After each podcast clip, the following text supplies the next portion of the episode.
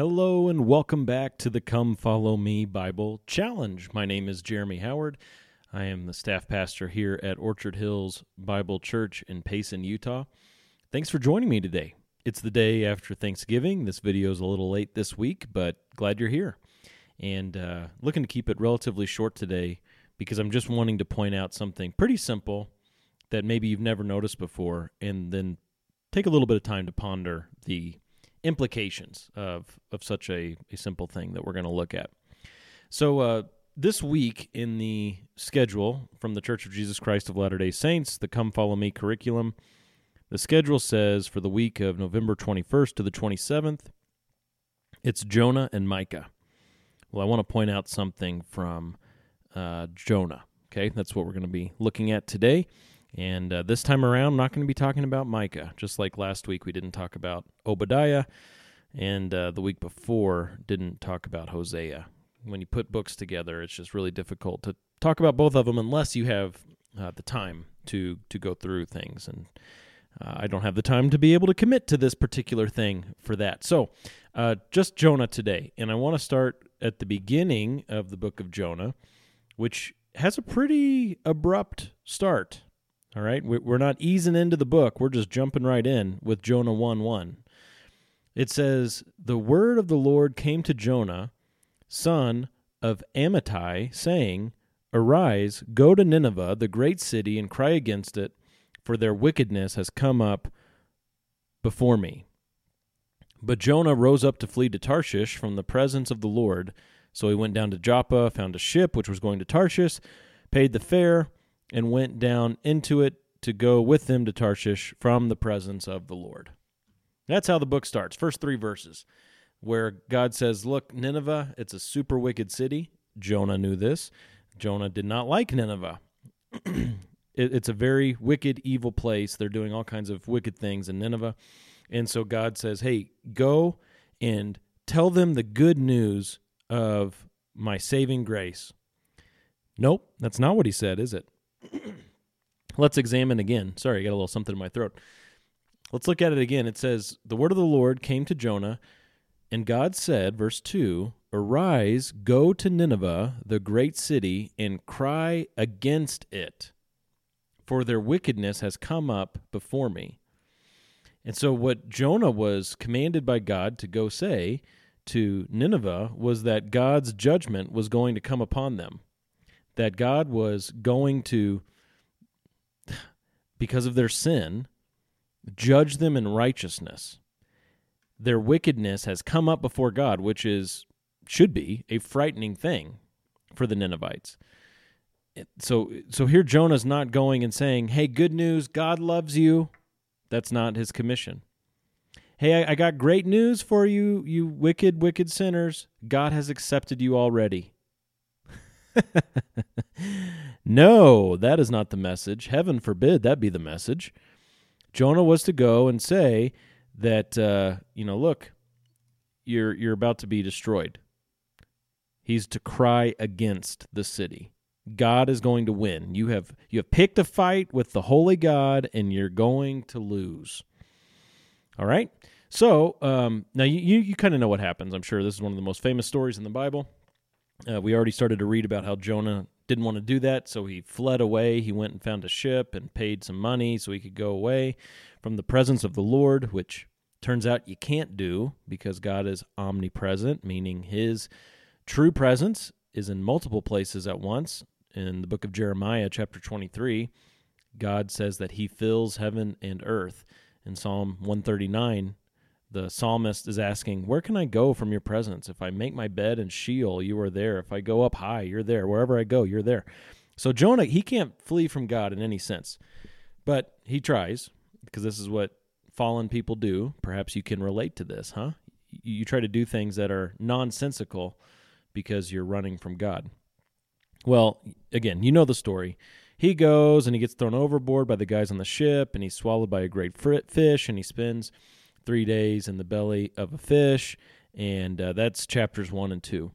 Well, then he gets spewed out of the great fish, and he goes to Nineveh now, because, I mean, you'd have to be really, really stupid, right, to to say, I'm going to keep running.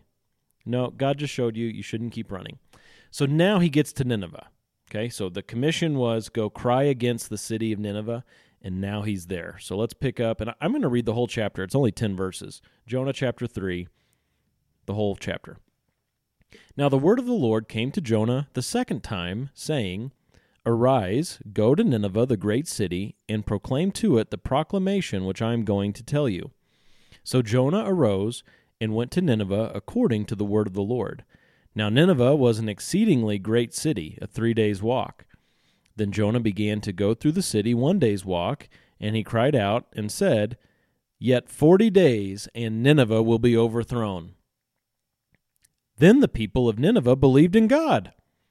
And they called a fast and put on sackcloth from the greatest to the least of them. When the word reached the king of Nineveh, he arose from his throne, laid aside his robe from him, covered himself with sackcloth, and sat on the ashes.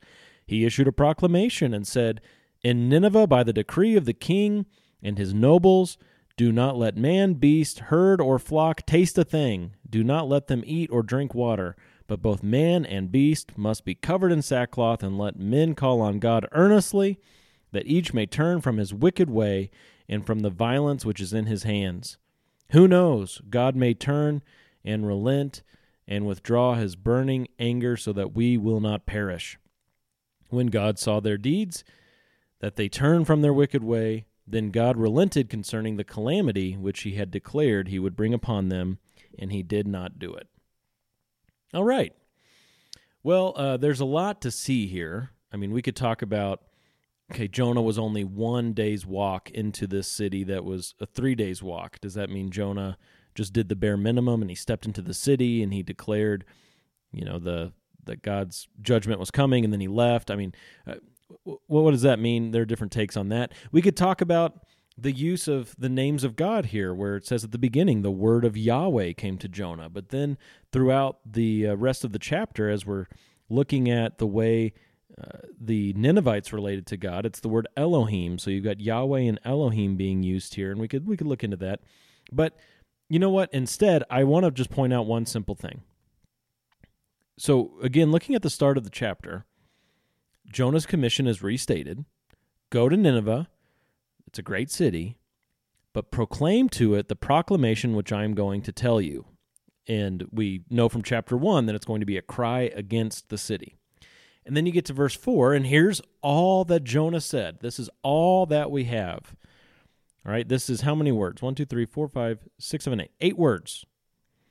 Jonah began to go through the city one day's walk, and this is his eight-word proclamation. Yet forty days... and Nineveh will be overthrown. So again, there's no God loves you. There's no God has a wonderful plan for your life. There's no God has accepted you just the way you are. There's none of that. It's actually just one short statement, and it's saying uh, to these people, you're you're going to be judged in righteousness, and, and you're, you're doomed. That's, that's essentially what Jonah is saying here, is that they are doomed. Nineveh will be overthrown. forty days. Now, he, he does give them a forty-day period, but he doesn't explain the way out here. He doesn't explain uh, what, what they should do, what they should think. It doesn't have anything in there. I mean, Jonah, of course, hates these people, so he's probably got his teeth gritted together, and his, his mouth is probably hardly moving. forty days, and Nineveh will be overthrown. You know, you can kind of picture that in your mind, that he just doesn't even want to be there doing that. And yet, after he makes this proclamation, after he says this from God about their impending judgment, there's this massive revival in Nineveh. How does this happen? I mean, I'm sure you, you caught this, that the people, I mean, the very next verse, the people of Nineveh believed in God. How on earth does that happen? Yeah, the, the statement was, God's getting ready to judge you.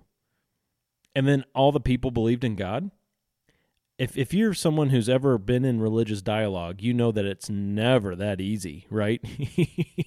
You never just say a fact and then the person on the other side agrees with you. Like, oh, oh yeah, I am wrong about everything I believe and I need to repent right now. That that never happens. Well, it happened for Jonah. And and this is the one simple thing I, I want us to look at, this simple warning from Jonah and then the response of the people. Just let's ponder this for a moment. How on earth did this happen? Well, it appears as though God had been preparing the people, right? Uh, God had been doing something in Nineveh, apart from Jonah's knowledge, something that's not recorded in the book here, but he had been preparing their hearts in some form or fashion because uh, this seed fell on good soil, where the seed of, of the warning, the simple warning, fell on soil that was ready to repent and bear fruit for God in some sense. And anytime there's good soil, that means God has been tilling. God is the one who's preparing people to receive his words. So so that's something that's been going on. We also need to recognize that, you know, God doesn't need anything in any sense. God doesn't need anybody. He doesn't need anything. There's no God before him. There will be no God after him. He is the eternal, self-sustaining, the eternal, self-sufficient one. Yet, he so often chooses to use means, creaturely means, to accomplish his divine purposes. And we've talked about that a lot in this series. And here, he, he doesn't need Jonah. He could have he could have brought the Ninevites to this place without Jonah, right? I mean, that's obvious. Yet, he he's waiting on Jonah here to obey, and he's putting Jonah in a position where he will obey by causing this great fish to come along and swallow him up and spit him out. I mean, God's saying, Jonah, you're going to do this. And he uses Jonah to, these again, in English, it's eight words, to just preach this eight-word proclamation that is like the spark that sets ablaze revival in Nineveh. He didn't need to, but he chose to do it that way. And because there's something going on with Jonah through the book, too. In chapter four, the final chapter of Jonah really brings that out, and you can check that out on your own. But God here is using means that he doesn't need, and he's doing it for his purposes. So God has been preparing Nineveh. God has been preparing Jonah and bringing Jonah along to obey, and he's going to use Jonah. And God uses even just a feeble statement like this that may not have been said with good motivations, may not have been said with the right tone, he still uses that to accomplish his purposes. So not just the human means of of the fact that he's using Jonah as a human being and he doesn't need Jonah, but even the words that come out of Jonah's mouth, he's able to use those words as the Ninevites hear them and receive those words. God is able to work in their hearts and minds, and even though it's not maybe the the message that we would think would be perfect, and even though it wasn't done with the right attitude, perhaps, God is still able to use that to accomplish his purposes among the Ninevites, which is pretty amazing. I, I think it's it's quite amazing, actually. And so we, we see here that people need to hear of God's judgment, and people need to hear about God through preachers of the gospel. Romans ten goes into this, uh, when... In Romans ten, it says, faith comes by hearing, and hearing by the word of God, and how will they hear without a preacher, and how will preachers go unless they are sent? God uses human means uh, to get the gospel out until you get to the Great Tribulation at the end, and then he's using angelic means in addition to some human means. But but in this time, at this in this era, in this administration or dispensation, God is using human preachers to reach people, and that's what's going on Uh, in Jonah, and he's using them to proclaim not just good news as we would see it, but to proclaim his judgment. And and this is a, just a really important reality that you need to grapple with here, because for many of us, it strikes us as not ideal to tell sinners that they're going to be judged by God. It it strikes us as Uh, harsh or just not very tactful to tell people that there is impending doom for them based on their willful rebellion against a holy God, that God is a perfect judge and he's going to judge them, and and they need to repent. It's like, whoa, whoa, street preacher guy, get the megaphone out of my face, right? That's kind of like our first response to that. But here, that was God's message to Nineveh. He had one simple warning for them. You're, you're going to die because you are wicked. Like, if you notice in Jonah's message, he doesn't he doesn't even call them to repentance. Jonah doesn't say, repent now. He just says, your whole city's gonna gonna be blown up because God is going to do it. I mean, that that's basically all he said. And then they repented. That is the natural reaction to someone who truly hears, understands, and believes a word from God. Uh, they, those people repent, they turn, they... They want to please God. That that's what happens when someone truly believes. And again, we don't know the extent to which this happened, but uh, as far as how long this went on, how many generations, you know, perhaps this lasted. But the people of Nineveh believed in God, verse five. And then all, all you get from that point forward is just this description of their repentance. They were sorry for their sin. They were broken over their sin. They were convicted of their sin, and they were repenting of it. And even the animals are wearing sackcloth and ashes. And there's a decree from the king and his nobles saying, "We everybody's got to turn away from his wicked way," verse eight, and from the violence which is in his hands. And their hope is that God may turn and relent and withdraw his burning anger so that they may not perish. I mean, that is just a that's a heart of belief toward God, recognizing that he is God and we are not, that he is the perfect judge and we are guilty, and that we want to be right with him. What an amazing response by the Ninevites. And this was brought about by God using divine or using creaturely means for his divine purposes to reach this soil that he's already tilled to accomplish what he wants to accomplish. No purpose of his can be thwarted. He wanted Nineveh to repent, and they repented. And it's just an amazing picture based on this one simple warning that was in Jonah's mouth. So uh, pr- pretty amazing. Maybe you've never really thought through the fact that man deserves to be judged. Maybe you haven't dwelt on that. Maybe you don't like to dwell on that. Well, according to Jonah chapter three, uh, that is a very, very important reality that has a bearing on how you will live. So dwell on that for a while today, this one simple warning from Jonah, and uh, consider what kind of impact that can have on your life. Okay? Thanks for joining me today. Hope you had a great Thanksgiving. Hope you enjoy the holiday season. We will be back next week to talk about Nahum, Habakkuk, or Zephaniah. Hmm.